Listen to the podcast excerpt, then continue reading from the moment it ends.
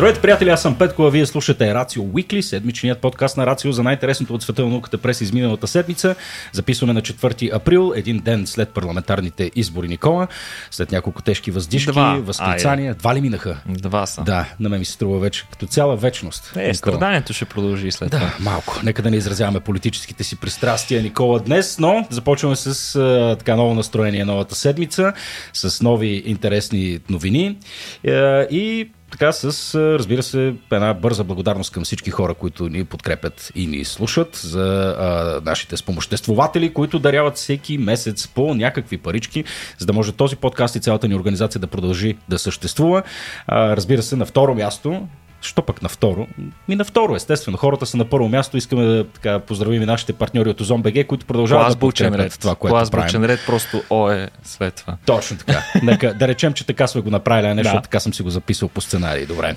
А, нашите партньори от Озон БГ, Никол, които продължават да ни подкрепят а, в а, това, което правим и те не просто правят и това, но се стараят а, така да и обърнат внимание и на хората и да им помогнат да подобрят собствения си интелект. Приятели, до 14 април може да се възползвате от два промокода за намалени храни телни добавки, Никола, намалени храни, нали, не, не се продават там суджуци, е доста по-интересни неща. А, и а, книги, съответно. Така че има за тялото и Само за да душата. не ги обърквате, кое се яде и кое се чете. Точно така, да. да. Никола, бе, кой го обърка това, бе, човек? Значи, е, сега мазахме... Нали, нали има такъв термин? Хората ядат книгите с кориците, Петко. А, точно така, да. Виж, виж, интересно, да. Ако искате вие да ядете книги с кориците и да си вземате и по някои други хранителни добавки на намалена цена до 14 април, може да го направите, като се възползвате от двата промо кода. А, може да видите линковете в описанието за специално подбраната за вас селекция храна за ума и за душата. Там ще намерите и някои книги специално подбрани от нашия екип. Аз си спомням, Никола, ние двамата с теб даже минавахме през списъка, ветнахме го и mm. списка изглежда доста добре. Книгите са готини, да, със сигурност. Щом слушате този подкаст, голяма част материала там ще ви допадне. Ако, сте, ако намирате свободно време в ежедневието си, искате да прочетете нещо съществено, Там е мястото. там е място. Там е точно място. така. Озон БГ, благодарности отново. Никола, започваме отново, както казах, така с оптимизъм. А, започваме нашата седмица. А, и затова няма нищо по-логично от това да си говорим за спин. Разбира се. А, рано сутрин. Типично какво става, Никола? Каква е тази първа новина, която си ни подготвил? Еми ето нещо хубаво, нали? защото Я да по принцип, като става дума за спин, винаги лъха така един дух на отчаяние и обреченост mm. и особено на хората, които в момента страдат от това заболяване. Разбира се, през последните години доста прогрес се постигна по отношение на контролирането на спина. Вече а, спин като диагноза не е нещо, Смъртна присъда. не е смъртна присъда, точно така, поемайки си медикаментите, които по принцип всяка държава е длъжна да поема на 100% за всички болни, а хората могат да живеят един абсолютно нормален живот mm. без съществени промени в него. Но тук А, говорим за контрол. за контрол, говорим обаче, за тъй, като, заболяването. тъй като в хроничната си фаза а, инфекцията на ХИВ е нелечима до този момент. Или пък дали, дали не е лечима напълно. Вече имаме няколко свидетелства за такива чудотворни излекувания. И ето, че получихме новина съвсем наскоро за нов пациент, който е напълно излекуван от ХИВ. Сега, а, първо да кажем някои думи. Вече споменахме, нали, че в хроничната си фаза заболяването е много трудно лечимо. Защо е толкова трудно да се излекуваме от ХИВ на фона на други доста а, упорити заболявания, които въпреки факта, че се налага да ги бориме с месеци, по няколко години, въпреки това може да се постигне напълно излекуване. Защо ХИВ е толкова различен? Ами, а, всъщност, въпреки че знаем как да го контролираме, проблемът на, на, на ХИВ вируса е, е самият цикъл на този вирус в нашия организъм, а, който включва заразяване на имунните клетки. Но проблема не е толкова в това, колкото факта, че това заболяване, а, този вирус, има способност да интегрира собственото си ДНК вътре в ДНК-то на нашите клетки. Което създава един, едно депо на вирус, скрит вирус, който освен, че е интегриран в клетките си, при определени ситуации може да излезе от клетките си, отново да се превър... да- от клетките ни, от ДНК-то на клетките ни и отново да се превърне в вирус да заразява клетки. Какво значи може да излезе? Той Понякога при интеграцията си в човешкия геном, тази интеграция е необратима.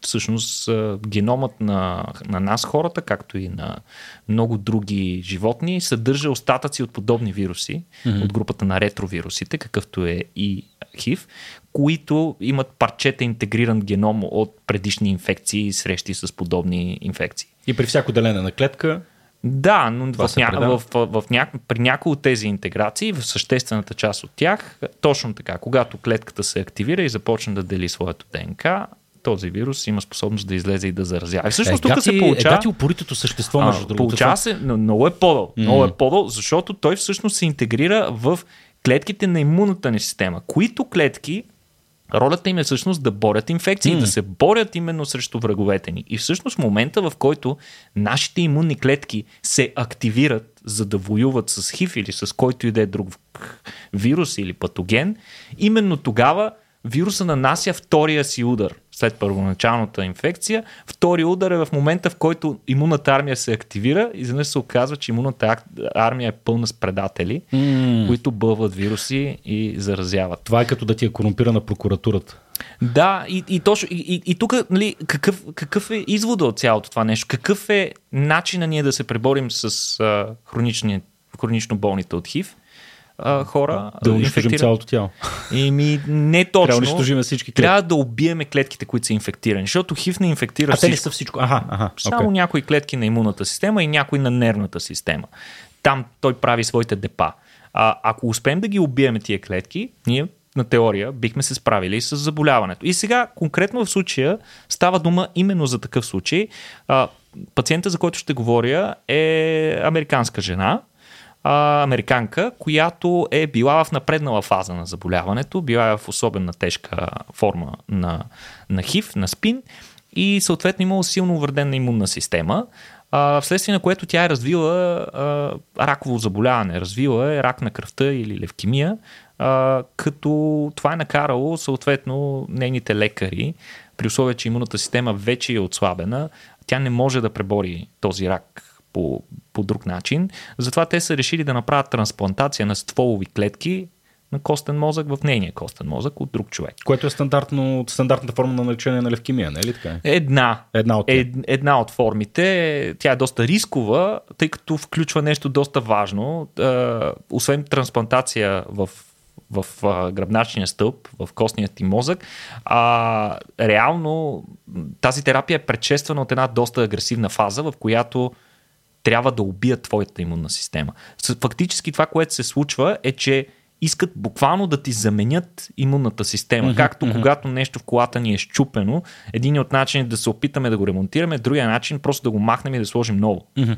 Нещо такова се опитват да направят, но когато ти махнат имунната система, за определен, за известно време, преди да а, поеме своята роля а, импланта, да се захване, да се размножи и така нататък, човек е изключително уязвим. Затова хората при такива трансплантации се поставят в специални клиники, където има специални методи за, за, за, за такива Изолация, санитарни да, методи, да, да. които не допускат си, примерно целият въздух, който влиза вътре, всъщност се филтрира през хепа филтри, а, всичко се стерилизира, всичко независимо дали е вилицата, с която се храниш, минава през автоклави и така нататък, водата се стерилизира и така нататък, mm. само и само ти по никакъв начин да, да се минимизира риска ти да срещнеш някакъв патоген. Mm. И това пак не е 100% сигурно, защото това, което може да се случи, е, че импланта може да бъде отхвърлен или просто да не се захване поради една или друга причина. Защото имунната система не е изключила да, но ти вече си загубил своята имунна система, което е рисково е. Така че а, към това се прибягва само в крайни случаи, mm. какъвто е бил и случая на жената. Тя нищо друго не е работила. Химиотерапията да. не е работила с нея и затова а, са прибегнали към това. Обаче те са използвали, много любопитно, в конкретния случай са използвали клетки от пъп на връв. А, любопитно, използвали са стволови клетки от пъп на връв на, път, на човек, който е бил хомозиготен, в случая не, не е ясно колко годишен е този човек, т.е. преди колко години е изолирана тази пъпна връв, но най-вероятно човек е вече е още дете. Mm-hmm. А, а, този човек е имал щастието да бъде хомозиготен по една мутация, която се нарича Делта 22. Тази, а, Делта 32. Тази мутация е на рецептора, с който хив се свързва за да зарази клетки в тялото. Mm-hmm. Това е CCR5 рецептора, който е един химокин, няма значение. А, идеята е обаче, че този рецептор, когато е достатъчно променен, хив вече не мога да го разпознава, Ха. което прави тези клетки, тези хора, носители, т.е. имат и в двете си хромозоми от майката и от бащата имат тази мутация. При тях те са буквално незаразяеми с класическата форма на хив. А тези клетки веднъж като се извлекат от пъпната връв или от човека по mm-hmm. някакъв начин, е, колко време те могат да съществуват? В смисъл, мисля си тук за така наречените хела клетки, ако си спомняш, които са живи и се култивират да, в среда. Да, но те са, те са превърнати в ракови клетки. В случая не става дума за такива. Става дума за стволови клетки, които се съхраняват замразени. Ага. Разбира се, те могат доста дълго време да бъдат съхранявани по този начин, но не могат да правят това, което ти си мислиш. Тоест, ние не можем да ги намножаваме в продължение на десетилетия. А, а, а то този процес, при който ние, мисля, че скоро сме си говорили с тебе за това от соматични клетки да ги превръщаш в стволови клетки. Това възможно ли е? Нали, Разбира се. Че, ако свършат замразените, единия, да отидат при човека. Един от по-добрите източници, по-лесно достъпни от етична, морална и правна гледна точка клетки са именно такива, които са дедиференцирани mm-hmm. стволови клетки, които се получават от самия а, човек, самия пациент, т.е. те нямат и вероятност да бъдат отхвърлени, защото това са част от неговите клетки. Да. А, по принцип това е стремежа, но все още технологиите са, mm. а, не са достатъчно напреднали, за да гарантират, че тези стволови клетки, индуцирани стволови клетки, както се наричат, няма да създадат проблеми други. Например, те да се превърнат в ракови mm, клетки, mm. да станат източник за някакъв тумор или, или, или кръвна. Ясно. Защото тази мутация не знам колко е честа, но ми се струва като доста сериозно оръжие, Добър което въпрос трябва да задаваш. Да. Колко е честа в популацията на планетата, мисля, че е в рамките на няколко процента, но интересно е, че в Европа частотата на тази мутация е около 10%. Uh. Една, една десета са иммунизирани против спин. Без да го знаят повечето хора. На места повече, на други места по-малко. А, но а, за мен лично това беше голямата изненада на това откритие, е, че това е една от, един от малкото примери за процедури, в които клетки, стволови клетки от пъп на връв реално се използват за нещо смислено.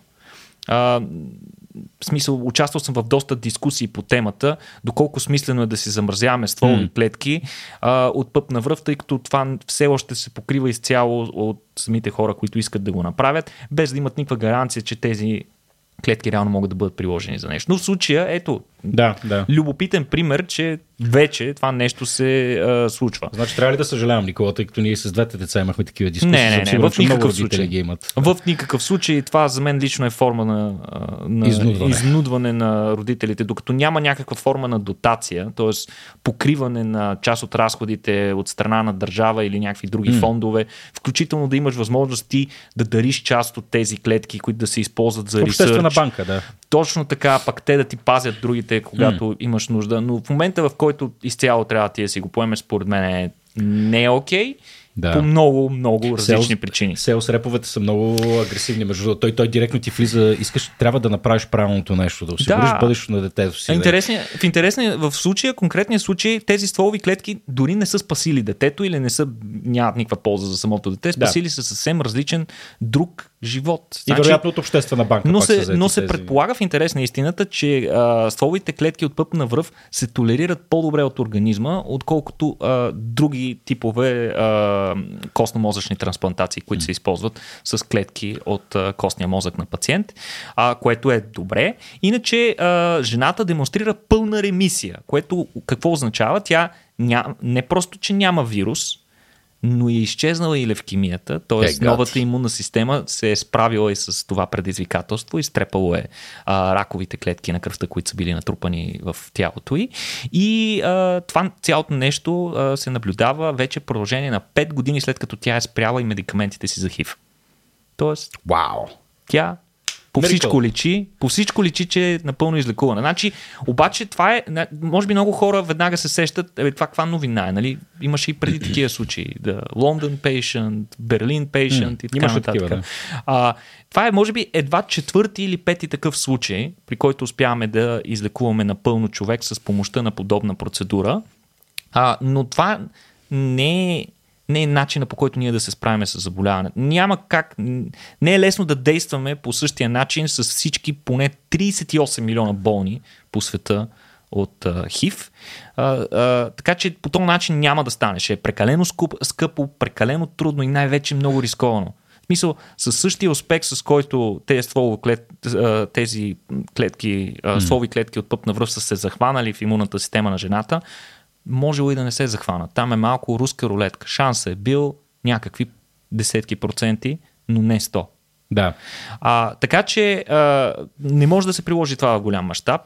Чудовищно скъпо, сложно и така нататък. Нали, вече обясних и какви клиники има нужда. Представяш си как а, повечето болни от а, ХИВ са в Африка. Там няма как да, Да. направим такива клиники, поне на този етап. А, но ключа може, може би за излекуването на ХИВ е да вземем клетки от, от, от самия пациент. Това, за което ти спомена. Нали, индуцираните стволови клетки, да ги редактираме с О, CRISPR. CRISPR, след като ги трансформираме в стволови клетки, да ги редактираме с помощта на CRISPR, да смениме гена за този CCR5 рецептор с неговата версия Delta 32 и да ги върнем отново в пациента. В този случай нямаш даже и риска за отхвърляне, за който говорих. Можеш да го направиш многократно. Това а нещо... това теоретична постановка не е тествана. Абсолютно теоретична постановка. е. Да, не е тествано. А, Може би най-близко до тестването беше нашия приятел Джанг Хуй. О, да. Ако си двете спомняш. дечица, да. Точно така. Двете, които май ще се окажат три. А, да, по всичко личи, че са три. Даже мисля, че имаше и а, слухове и за четвърто дете. А, та, а, Да, в се- да се момента... че някъде има таен град. На, в, значи, тъй като казваш, не е пра- правим ли го това, не го правим, а защо не го правим? Ами в момента причината за това е ниската ефективност на процеса на генетична редакция. Тоест, ти като редактираш някакво огромно количество клетки, не си сигурен, че всички клетки са редактирани. Тоест, ако от някакъв набор от клетки, примерно редакцията ти е ефективна при 80% от клетките, когато направиш този трансплант, 20% от клетките ще продължат да носят рецептора, който ги прави уязвими за ХИВ. И така, вируса а то е пак ще необходимо намери 100%. поне Поне 99. 99,5-6. С много висока ефективност трябва да, Да. се получи този а, процес. И освен това, разбира се, а, CRISPR все още има и а, странични ефекти, като а, нежелани редакции, а, замяна на неща, които ние не искаме той да прави, което пък създава предпоставки за ракови заболявания и така нататък. А, за, да, так- за да стигнем до момент, в който това нещо се прилага мащабно, то трябва първо да бъде с достатъчно висока ефективност, както казахме, и да бъде достатъчно ефтино и лесно, за да се приложи в големи мащаби. Но вече а, поне теоретичната постановка я имаме. М. То не само теоретичната, а, сърповидна анемия, мисля, че бяхме, имаме случай на излекуван О, човек има, с... разбира се, и, а, ние сме CRISPR. говорили таласемии и разни Да. заболявания на окото. CRISPR доста напредна. В момента мисля, че има 25 а, терапии, които са в клинични изпитвания, ако не и може би въпрос на доста време. повече. Въпрос на време, въпрос на оптимизация. М, Интересно време живеем, Никола. Време, в което може да разчитаме на биотехнологиите да ни решат всички проблеми, тук више да пребориме смъртта. А, и парадоксално, между другото, хората чисто психологически сме настроени да, така, да искаме да живеем в едно малко по-различно време. Някакси склонни сме да го идеализираме. А, и а, тук а, директно се прехвърлям към ерата на романтизма, Никола, където си спомням, че... а, Спомняш си. а, Спомням си, че четах една книга за периода и ми направи впечатление, че а, някакси става модерно тогава а, хората да страдат от така наречената, това е охтика, нали, това е, кажи го, боже господи, а, туберкулоза. А, ти да имаш туберкулозен вид, нали, мисля, че Шели беше един от, от така по-известни известните живеели хора тогава, които mm-hmm. а, нали, поради нали, начина по който се променя всъщност тялото и нали, как изглеждаш, страдайки от туберкулоза, нали, че ти рязко отслабваш, ставаш по-блед, ставаш по-меланхоличен. А, да, тогава ме шокира това, че всъщност е било модерно хората да изглеждат едва ли не по този начин в тази ера на романтизма. Аз не знам какво те шокира при условие, че в началото на миналия век, айде не началото, даже и до 30-те, 40-те беше на, бяха на мода така наречения хероин чик образ. Хероин чик? Да. значи това? Ами това е свръх слаби девойки с много добре описана Хероин, фигура които обикновено са характерни uh, за там хипи периода, в който се е поемал. Значи е било по-късно. Всъщност. Предпочитам Рубенс. Не, да, не, да, не, да не говорим това. А, не знам, Та не ни е нещо чуждо. Смисъл, стандартите за красота са много динамични. О, да, да, естествено. И се променят постоянно, но пък и колелото често пъти се завърта. Аз вярвам, че дълбоко в нас имаме, в, дълбоко в гените ни имаме заложени някакви много прости критерии, които си остават доминиращи, така или иначе. Нали, от време на време културата по повлиява, но като цяло, нали, нещата, които са признак за здраве, общо взето ще си ги преследваме винаги. Mm-hmm. Нали, хиловото не е признак за здраве. Не знам, да не тръгваме по тази тангента, Никол, понеже видях името на, на Бетовен тук и се сетих точно за, за тази иначе много интересна епоха, в която а, хората не знам защо я идеализират. На мен ми се струва абсолютно ужасна, нали, да мреш от забобол, а, от туберкулоза, от всякакви заболявания. Ние тук си говорим, че Криспър, видиш ли, още не може да лекува спин. Смисъл, айде. нали, да, Представи си какви са им били проблемите тогава. Да, да, да. Той и при всичките странности на епохата, Никола, една, една от по-интересните странности, също и ти тук ще стъпиш върху това всъщност, защото аз прочетах тази новина, е събирането на коса, нали, което едва ли не се е правило вместо автографи. Нали, ако искаш да оставиш на някой нещо, штрак, късаш си кичурче и го поставяш за поколенията. Mm-hmm. Било и така доста добър бизнес. Нали, хора са си изпращали кичурите по почтата, нали, хора са плащали за това нещо. А, всички знаем кичура на Левски. Смисъл, това не е някаква странна итерация на нещо, което Левски просто му е хрумнало. Е било модно за епохата тогава. Mm-hmm. А, но както става ясно, това, че освен, че е интересен и леко крипи артефакт, парчето коса всъщност може да свърши интересна работа за установяване на някои неща постфактум, като например от какво е умрял Бетовен. Да, това е един страхотен въпрос. Да започнем с това, че великият композитор умира на 27 март 1827 година. Е, преди няколко дни.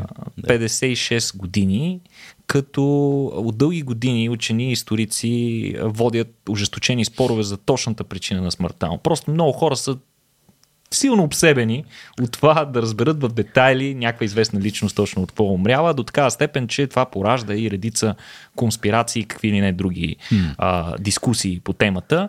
Та, а, австрийският композитор Людвиг Ван Бетовен е имал проблеми с здравето. Това е известно, тъй като а, неговата кореспонденция и изобщо проследяването на неговото здравословно състояние а, от редица източници показва това, че той, а, да кажем, а, имал сериозни проблеми с слуха. Както знаеш, той напълно оглушава. Което да, е, той това е известен, да. Напълно оглушава, което е вероятно най-тежката присъда за човек, който се занимава, чийто живот е свързан изцяло с музиката. Да, той е напълно оглушава на 48 години. Освен това, той е имал доста сериозни гастроинтестинални проблеми, като според нали, негови писма, които е пращал на свои познати, които описват част от симптомите.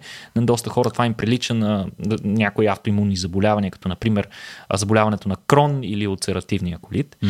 Не е потвърдено точно каква е причината, но също така има и доста чернодробни проблеми, като а, основна причина за неговата смърт се сочи, че той е умрял от чернодробна цироза. О, пияница.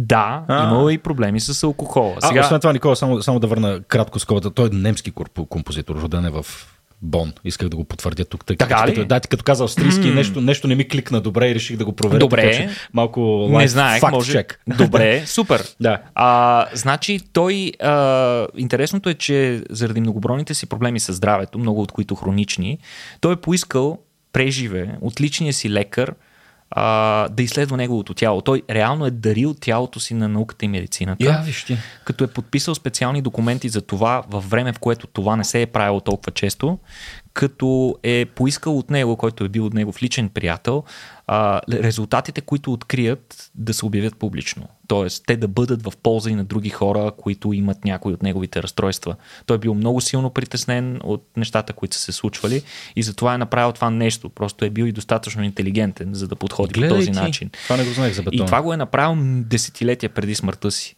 Много интересно е, че неговия лекар умира преди него но документа, който той е попълнил с въпросното съгласие, остава и за нататък mm-hmm. и съответно той се прилага и като част от завещанието му. А сега надеждата му, разбира се, е била да се открие какво точно му имало, дори не преживе. Той така и не е разбрал какво му е имало. А, та ново изследване, може би хвърля повече светлина и спазва завета, който ние като човечество имаме към Бетовен, обещанието, което сме му дали, да разберем точно какво му има. Та въпросното изследване, както и ти сам спомена, се възползва от факта, че ние нямаме нали, а, достъп до останките на Бетовен, но имаме достъп до косми от неговата коса. Или поне така се твърди. Mm.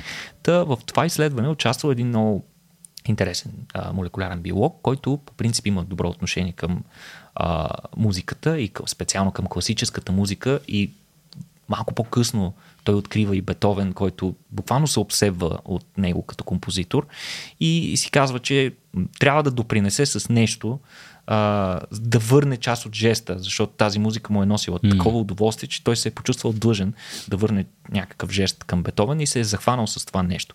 Та, а, използвайки източници, а, някои, някои от неговите живи роднини, той се е снабдил с пет косама от косата му и а, е решил да изолира ДНК от него, за да се опита да направи генетичен анализ, надеждата да открие а, генетични маркери, които да подскажат какво е заболяването или заболяванията, от които той е страдал. А, за съжаление, още в началото той е ударил на камък, защото изолираната ДНК от петте намерени косма, както установил той, е била на трима различни хора. Тоест, някои от тия косми хич не са били автентични и изобщо не са били от Бетовен. И това хвърля цялото изследване в пълна дупка, той се отказва от него и години наред се занимава с нещо съвсем различно. Малко по-късно обаче, колекционери на косми, както казваш ти, са дарили още три косама, които той е изтествал и този път вече е имало пробив, защото и трите косама са оказали, че са на един и същи човек, мъж от същия период. Така че а, и, и освен това, пробите от тези три косама съвпадали с част от пробите от предишните пет. Да. Така че това е голям пробив. А, от тук човек си е направил извода, това е Бетовен. Mm. Трябва да продължиме тестовете. А, приложени са много сериозни нови технологии за възстановяване на ДНК-то, защото след толкова години то е било силно деградирало. А, използвани са методи така нареченото Ancient DNA Reconstruction, т.е. реконструкция на древно ДНК, което се използва по принцип за стари проби от животни и така нататък, за да може да възстановят в максимална цялост и точност а, генома на Бетовен. Това не е някаква форма на сплайсинг, нали? Защото се сещам веднага за Jurassic Park и как не, добавят на жаба, за да... Не, не, не, доста, доста по-сложно е, просто защото тя се накъсва, ДНК се накъсва на малки фрагменти от по примерно 15-20 нуклеотида а, и трябва това цялото нещо да се съшие, използва се много а, много сериозен анализ с помощта на машин learning и така нататък, за, ага. да, за да може да се възстанови. Но в крайна сметка, а, използвайки тези косми, а, хората са имали на разположение данни за последните 7 години от живота му, нали, освен ДНК-то, което е за целия му живот и разни други неща. Да се, а, в крайна сметка, оказва се, че след като направили анализа, те доказали, че гените, които той притежава, са го правили особено предразположен към чернодробна цироза. Както знаем, няма спор, че той е умрял от чернодробна цироза, но историци и а, редица други учени са искали да стигнат до дъното на нещо. Mm. От какво е тази цироза? Защото той много години е обвиняван, че е основно заради навиците му да консумира повече алкохол.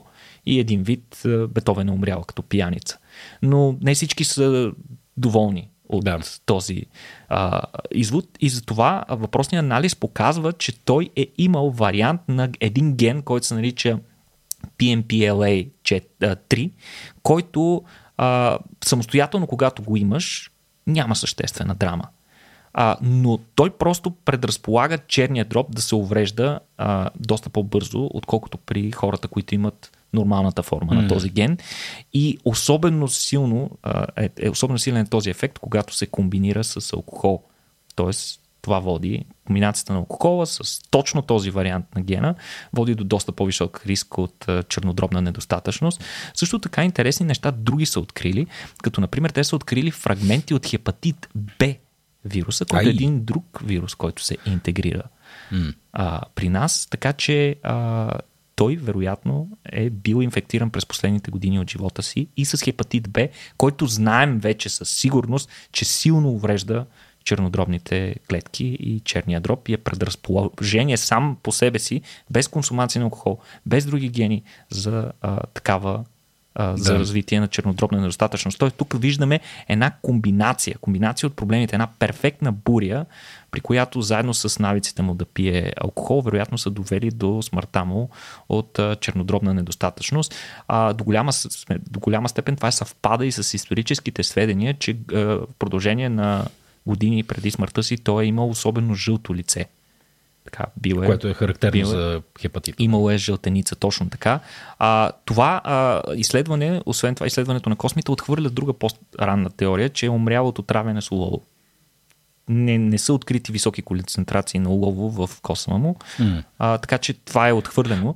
А, не са открили обаче причина за загубата му на слуха. Нещо, което е било критично. Те са се надявали да открият и някаква генетична причина за това, което се е случило. Не са открили.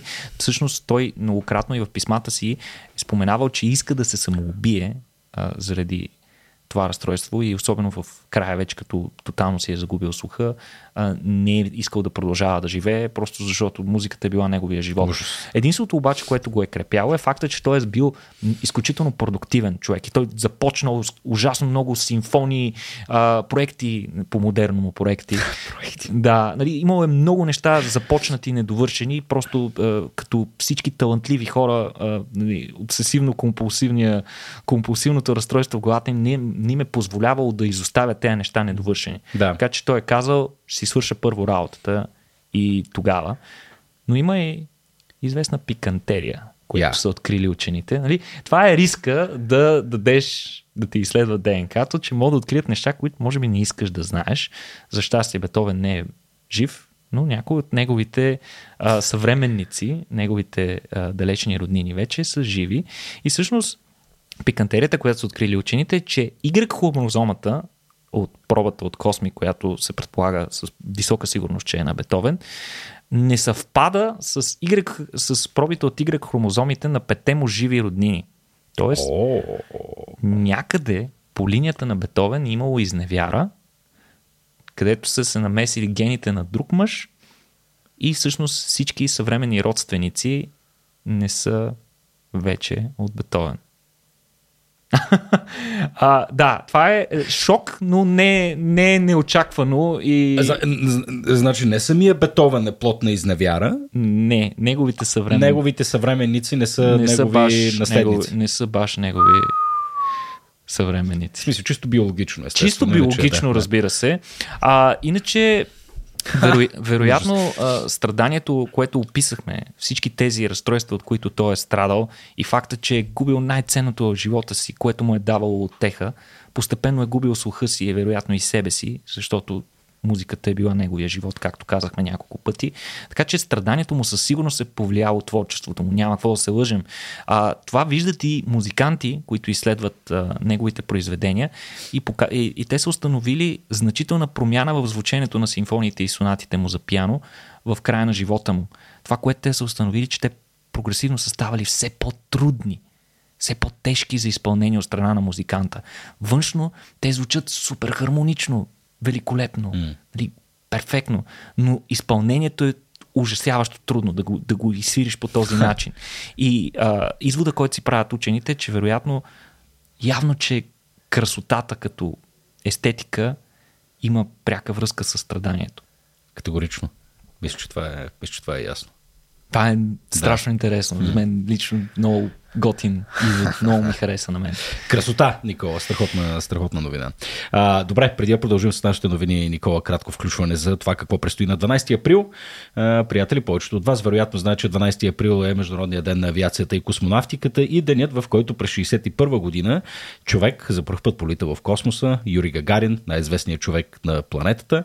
А, ние, както обикновенно и тази година, а, така ще направим специално събитие по този повод а, в клуб Копе. Ще се включим в международната инициатива Юрис Найт. Юрис Найт, международната инициатива, това беше важно да го кажем. В 19 часа в Клуб Копе, разбира се, ще си говорим за космос. Ще обсъдим предстоящата мисия на Европейската космическа агенция JUICE, mm-hmm. а, чиято цел, Никола, каква е? Да изследва някой от луните на Юпитер и да ни даде повече информация за тези, които съдържат луна, тези, които съдържат вода, като например любимата ни луна, Петко. Точно Европа. Така. Точно така. Да. Европа, любимата mm-hmm. А, да. Та, а, да, ще търсим вода с мисията JUICE, ще поговорим малко за мисиите до Луната и обратно и също така ще си поговорим малко и за космоса, така както е представен в киното и няма mm-hmm. да кажа всъщност нищо повече. Детали може да видите на сайта RACIO.BG. А, само за референция, наши добри стари познаници, фантастични лектори са и двамата, които аз изключително много обичам. Стул Иванов, който е асистент в катедра радиофизика и електроника в физическия факултет а, и Виктор Данчев, който е физик в Ендуросат и все още докторант по теоретична физика в Софийския университет. А, две имена, които вероятно са познати на нашите хардкор фенове, така че ако искате да ги видите и наживо, заповядайте отново в Клуб Копе в 19 часа. Окей, okay, Нико, Продължаваме с новините. Аз вчера като разглеждах сценария, между другото, а, когато стигнах до тая новина, веднага си откръстих краката. Буквално само прочетах заглавието и а, както си бях прекръстил краката и, и, и си ги отворих широко. не в очакване на нещо, Никола, ми по-скоро нали, с идеята да предотвратя нещо, за което ти сега ще разкажеш. Оказва се, че кръстосването на краката е опасно, нещо, за което винаги съм си мислил, между другото, защото нали, после човек като стане и някакси се чувства леко сванат. Нали? Не, не е идеална ситуацията. Тялото така, че, ни го подсказва. Тялото, че нещо да, не е то ти казва нещо. В смисъл, брато, какво точно правиш. а, та, сега ти ще ни разкажеш малко повече в детайли за кръстосването на краката, за какво. Ами аз трябва, първо, първо трябва да кажа, че не си сам в това. А, аз даже, тъй като съм подготвил новината доста преди това, може би седмица и малко преди това и в продължение на тази седмица а, просто се улавям как, как непрекъснато и много често а, прилагам mm-hmm. тази стойка, кръстосвам си краката, но, но вече, вече с ясното съзнание, че нещо не е наред и веднага, нали, да. веднага правя нещо, за да го предотвратя, а пък съм сигурен, че в предишните. Абе, ти, имаш ли, ти имаш ли някаква хипотеза, между другото, според тебе, това дали е естествено положение на човешкото тяло или е някакси културно научено това? Нямам представа, но на мен ми е безкрайно удобно. Да. Много, смисъл, често, го, дали го, много дали, често го ползвам. Дали го, дали го правят, примерно, племената в Амазонка и разни други. Това е интересно. Това е интересно да се види. Не е много ясно. Това, mm. това е любопитно да се провери с, наистина с някой антрополог или социолог, който може да ни даде информация. Не да. знам, не съм попадал на материал по темата. Защото ти реално да си Ако кръстосаш... някой от слушателите е попадал и може да сподели, ще е супер. Да, ще е готино това. Да, защото ти реално, за да си кръстошиш краката така, както ние го правиме, трябва да използваш стол. В общия случай хората са седели на земята или на камък. И трябва да използваш или... освен това панталон, в типичната му форма, в която ние сме свикнали, която не е характерна за всички култури. Точно така. Е, може да го правиш и гол по принцип. Да, да. Което ако си гол е по-добре си кръстосан, отколкото разкрачен. Зависи. Да, да.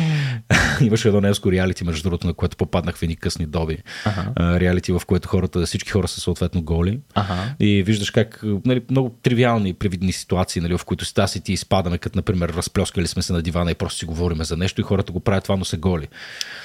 И да, в смисъл, разплескани, раз, разкрачени хора на дивани, нали, аз се чуда, разни за, аз, аз се чуда за кого е по... А, как да кажа, по-притеснително. Със сигурност не е за хората, които са в ситуацията. Със сигурност е за нас, които гледаме. Вероя, вероятно е така. Защото ти като си гол, вече Нали, и другите са голи, и ти си гол, имаш, има някакво равноправие. Някакъв паритет, да. да. да. А, не знам как се гледат в очите, между другото, и си говорят за политика, докато им висят дисягите. Това е, не знам. Хубаво, Никола. Нали имаше едно за... шоу по Discovery, не знам дали си спомняш. А, Нейкед, какво беше?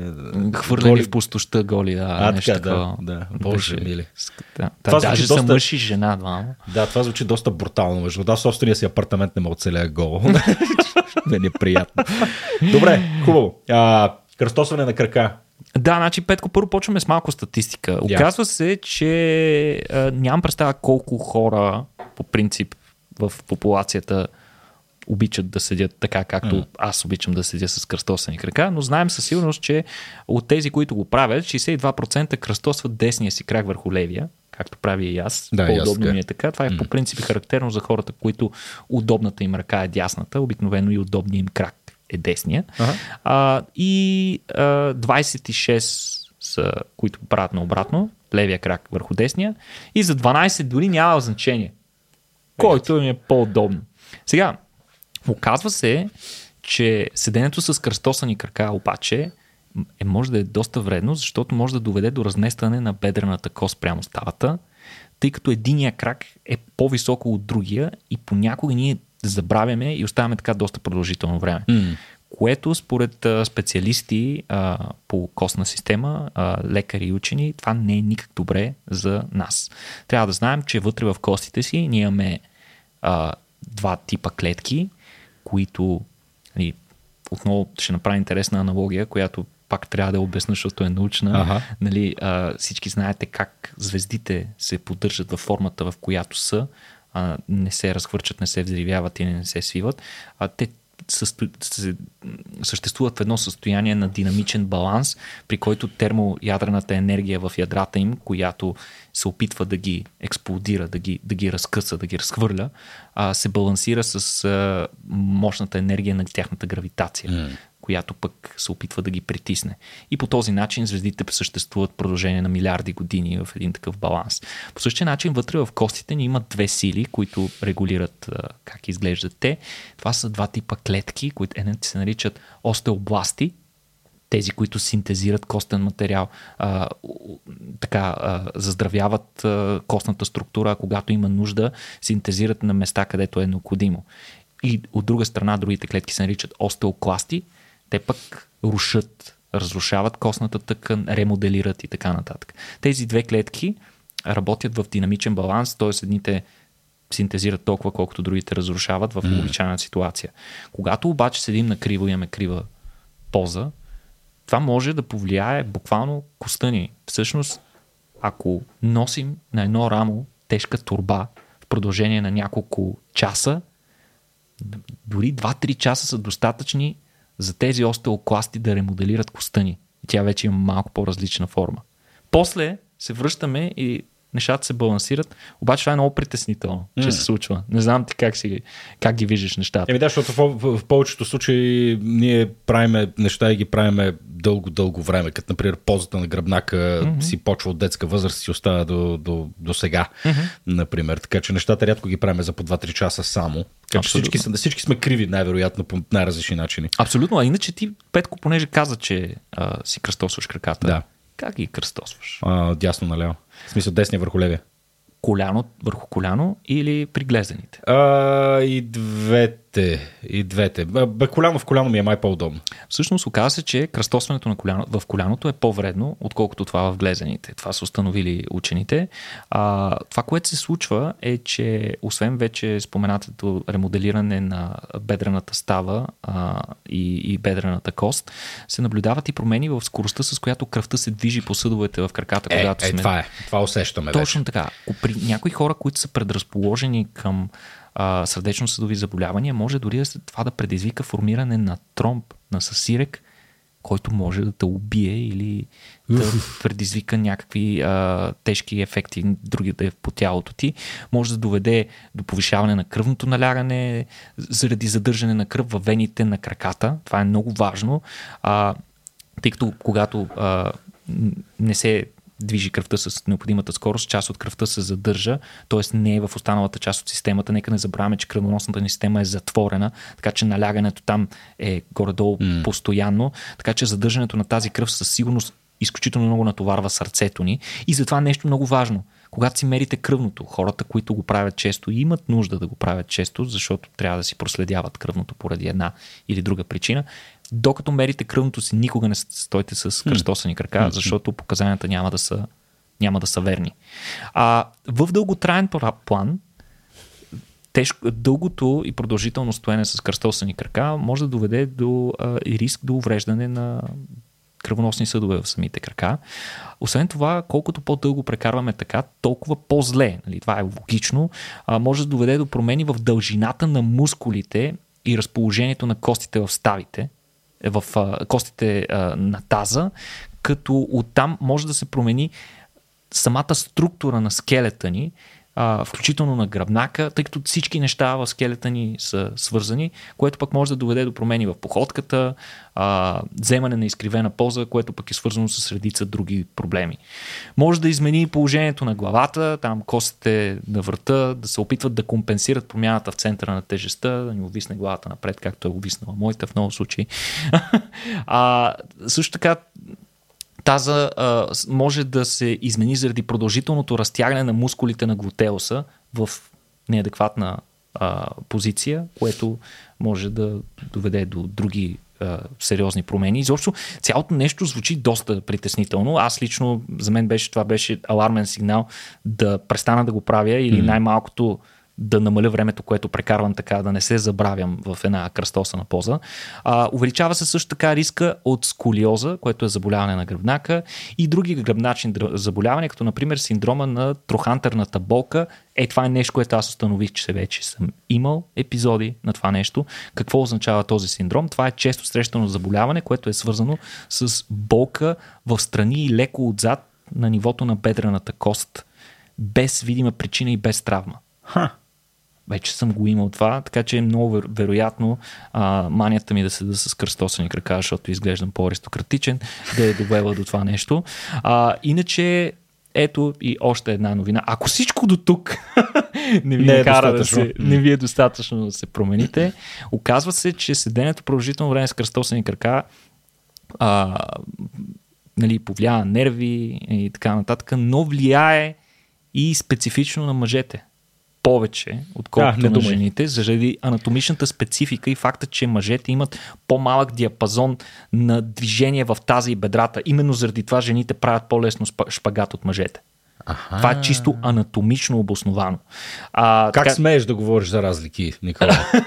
не, то си го има. Смисъл, има си да. го като, като а, разлика. Това е и затова и, на, затова и на жените им е доста по-удобно да седат с кръстосани крака. Mm. Не им е чак такъв проблем. А, но се оказва, че седенето с кръстосани крака доста повлиява плодовитостта на мъжете, тъй като температурата на тестисите, както сме го говорили това много пъти, за да работят те оптимално и да произвеждат плодородни сперматозоиди, а, трябва да е между 2 и 6 градуса по-ниска от телесната да. температура. Затова и те са изведени така извън тялото ни, не са вътре в нас. Да. А, но само седенето, просто да седиш нормално, повишава температурата в областта на тестисите с около 2 градуса. А когато си скръстиш краката, това повишение вече е 3,5, дори 4 градуса. Абе, което... това дали е възможно да обясни масовото нарастване на стерилитета в днешно време, освен всички останали фактори? Факта, че е... седиме много на столове. Със сигурност. И... Със сигурност да. това е фактор. Един да. от всички. Един не всички, се знае да, дали да, това е водещия. Просто далеч се съм, от, за този далеч фактор, съм да. от мисълта да спекулирам по темата, но това със сигурност е един Защото от средната температура на, на тестисите с 2 градуса по-висока при 60% да речем от мъжете, просто защото седят повече.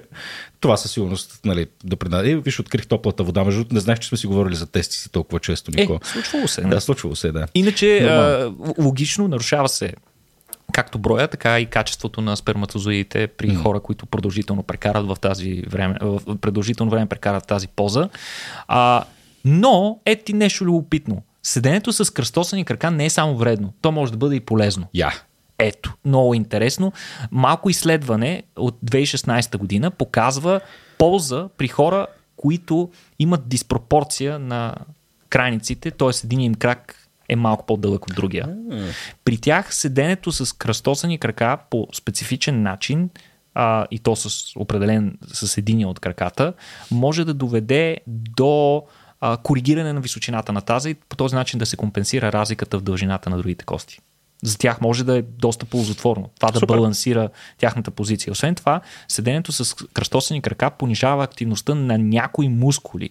Тоест, по този начин ние можем да ги отпуснем, ако сме претренирали някои мускули, особено а, мускули на бедрата и глутеуса конкретно. Да. Та, а, извода от цялото нещо е не, не да не си кръстосвате краката, просто не дейте да стоите в продължение на часове по този да, начин. Да, не да. правете като Никола. Не бъди Никола в този Не живот. бъди Никола. Скъпи много често го правя. Това е ужасно. Признавам си. А с прочитането на тази статия и вече когато е в част от нали, подсъзнанието и аз го следя, още повече се ужасявам. Да, да, да. Гледай нещо, нещо, което осъзнаваш, че... Толкова тривиално. Никога Да, не да, би да, да, да, предположил, да. че нещо такова е вредно. Ама ето ти, ако ме питаш преди това изследване, ме питаш безпоред тебе какво прави кръстосването на краката, аре за изкривяването на става може би нямаше да се сетя, но кръвообращението със сигурност. Или Затоплянето със сигурност. Увреждането да на нервите, изтръпването на Точно кръка. така, да, да, да, защото всички Това е усещаме тия неща. травма. Да, Абсолютно. Да, да, абсолютно. Добре, а, Никола, на нас не ни остана много време. Трябва да си избереш една от многото новини, които си ни подготвил днес, които остават. Днес си бил изключително плодовит. а, така че ще ти дам около 3 секунди да си избереш за кое от следните неща искаш да За говориш. стомах. Искаш да ги споменем. Или? За стомаха. Не, За стомаха ти няма говори. да ги споменаваме, ще ги вкараме другаде. Те А, са така. вечно актуални другите неща. Айде, действаме. Та, ще си говорим за много интересно качество на стомаха, което така, на, съзнателно не сме подозирали, но подсъзнателно винаги сме знаели. Сега- Поредното нещо. Поредното подобно нещо. Ще Много добре, се връзва, вода, Никола, да. много добре се връзва с предходната новина. Да. Та оказва се, че а, стомахът ни може да произвежда повече киселини, когато сме отвратени.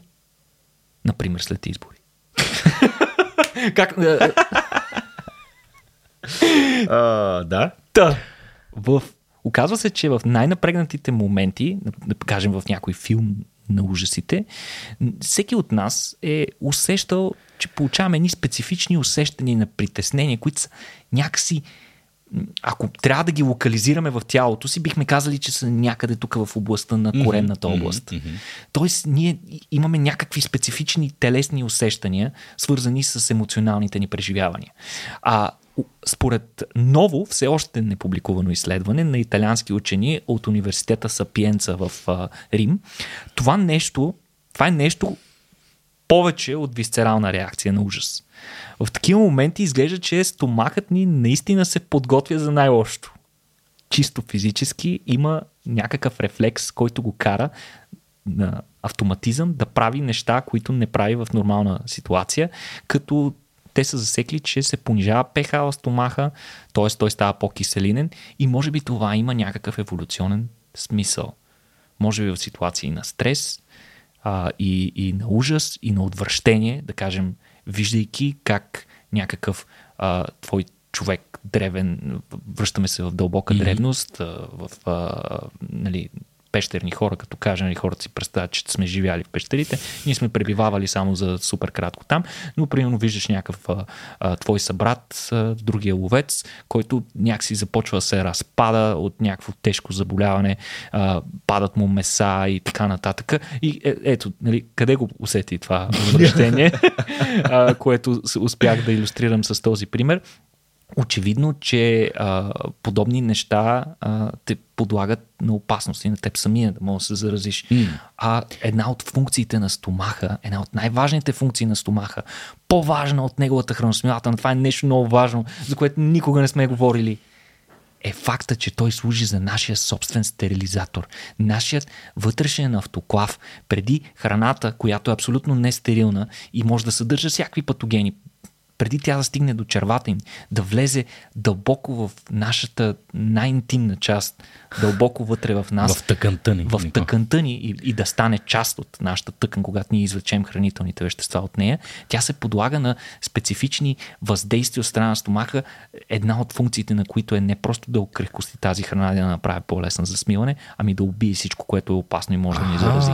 Затова хора, на които поради една или друга причина се наложи да им се махне стомаха, те не, уми, не умират. В смисъл, храносмиването им продължава, работи си нормално, всичко в червата им е окей.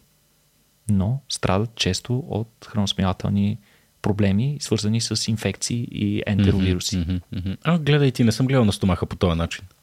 Ето ти, още е, Той е, стерилизира храната, реално. точно така. Нашият личен автоклав, както И затова се казахме. повишава киселеността в стомаха, защото това е външната индикация, че се случва нещо, което е опасно и може да доведе до зараза, смърт и всичко останало и това е автоматичната му реакция. засилва оборотите. Така това да говори каже. логиката и това го казваш ти, Да. но не аз, тъй като нямаме достатъчно изследвания по темата. А, казахме се знае. непубликувано изследване. Не добре. се знае, нали, можем само да спекулираме. Като Но звучи логично. био- Макар, Звучи да, логично. То през еволюционна гледна точка всичко звучи логично, между другото. Там Иначе, е... иначе ние от доста отдавна знаем, че има а, реална връзка а, чрез нерви, нервни пътища между храносмилателната система и мозъка ни, които до голяма степен може да обославят факта, че и мозъка може да предава информация надолу. Тоест реакциите ни, емоционални реакции, които възникват в мозъка, като например заплаха и други видове емоции, страх и така нататък, могат да въздействат директно и на храносмилателния ни тракт. Отделно ние имаме там и един мозъчен сплит, който често бива наричан коремен мозък, който пък е доста една доста по-голяма тема mm. за разговор. Та, а, оказва се, според учените, че а, усещанията на отвращение от редица хора се усещат в стомаха. Това са правени едни изследвания, които се наричат телесни карти, при които хората се стимулират да изпитат определено усещане и емоция и след това те трябва да начертаят на една а, карта на тялото си къде някак си вътрешно усещат, къде в тялото си усещат различните емоции и всъщност а, а, така систематично хората докладват, че усещанията за отвращение а, ги усещат в, Да, в стомаха. в стомаха си. А, а, освен това, изглежда това нещо обаче работи и двупосочно. Тоест, ако приемем медикамент срещу гадене и киселини, значително се намалява а, а, времето, в което спонтанно извръщаме поглед от стимул на отвращение. Това е много интересно. Забавя се, така ли? Ами, удължава се времето, в което можем да гледаме отвратителни неща. Тоест, Добре. ако искате да шокирате някой с своята толерантност към ужасни сцени в най-гадния филм на ужасите, може да вземете едно деганче преди филма. М, Виж, не съм се сещал за Деганче преди панорама, примерно. Това е преди предизборен дебат. Да. Може би ще ти помогне да извлечеш повече контекст. Не знам. А, но а, телата ни а, реагират на отвращението, като повишават активността на, на, на стомаха, а, тъй като това са някакви стимули, които се интерпретират от мозъка, стимули, с които ние не можем директно да се справим и се възниква някакъв конфликт. А, сега и, и това предизвиква едно особено усещане, което всички познаваме Да. добре, да ни се гади от нещо неприятно. Сега как което... го мериш това обаче? Е, сега, трудно е да се измери, субективно разбира се. А, от своя страна обаче усещането е и част от самия страхов отговор, т.е. то променя и поведението ни, това, което се случва вътре в стомаха ни. А, не се знае много за вътрешният отговор на стомаха и всъщност именно това са адресирали учените, като те са използвали специални сензори за киселинност, температура, налягане и електрическа активност в мускулатурата на стомаха, като за целта те са а, дали на 31, 31 здрави доброволеца да погълнат специално хапче, което има всички тези сензори.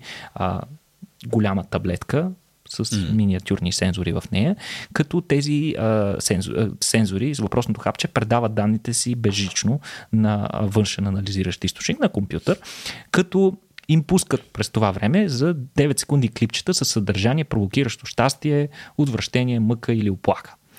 И съответно имат и неутрален стимул, т.е. нищо не им пускат като контрола. Mm. А, та, храносмилателните усещания, за които а, учените говорят, са провокирани от страшни сцени, но най-вече във филмите на ужасите не толкова от напрегнатите моменти, в който психопатът е дебне от някой ъгъл, а на отвратителните моменти, в които гледаш разчленения труп на жертва или нещо такова.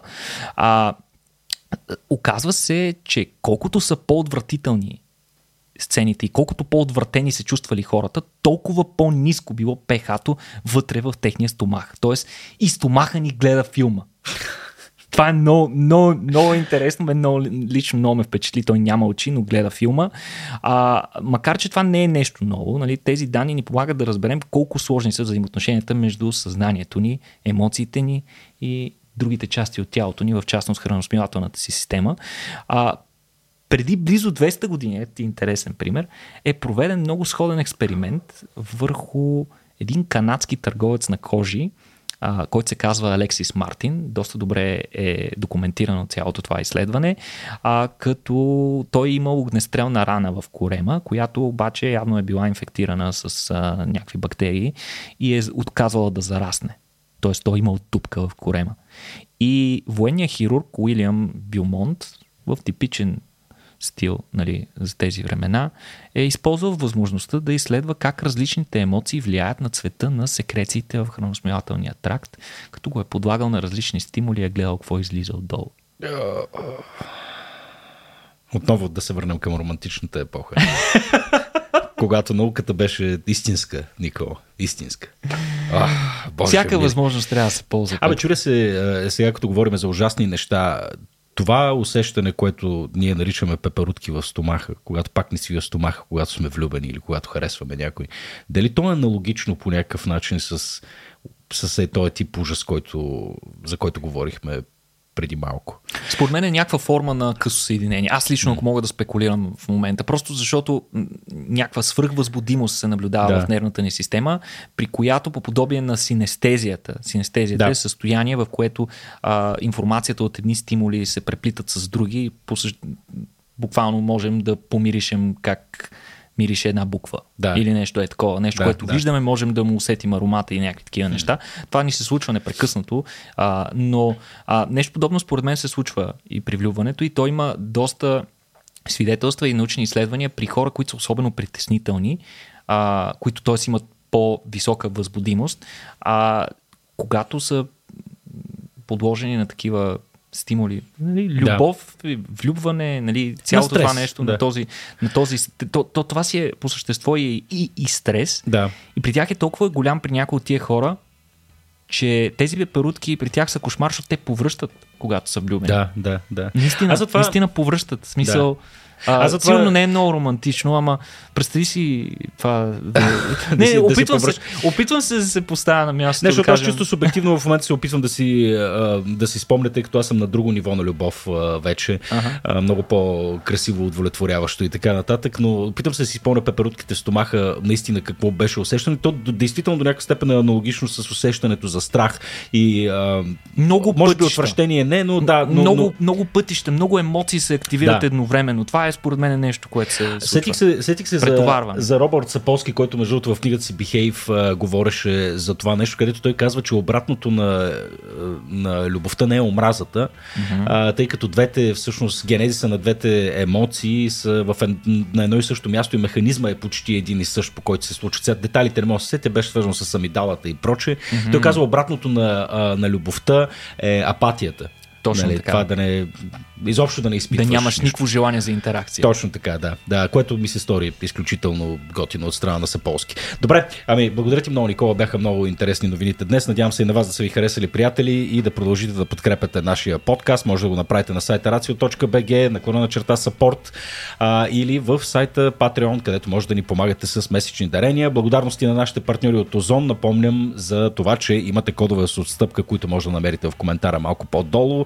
И вместо да се чуете коя книга интересна да прочетете. Хората са ви направили страхотен Страхотна селекция, да. и селекция, която директно може да се възползвате от Точно така. До 14 април може да се възползвате от, двата, от, от промокодовете, които може да намерите в коментарите по-долу. Благодарности на Явор Пачовски, нашия аудиоинженер, на Жоро Батилов, нашия видеоинженер и режисьор на предаването и благодарности на теб, най-вече Никола. Благодаря ви и до следващия път, приятели. До скоро и от мен.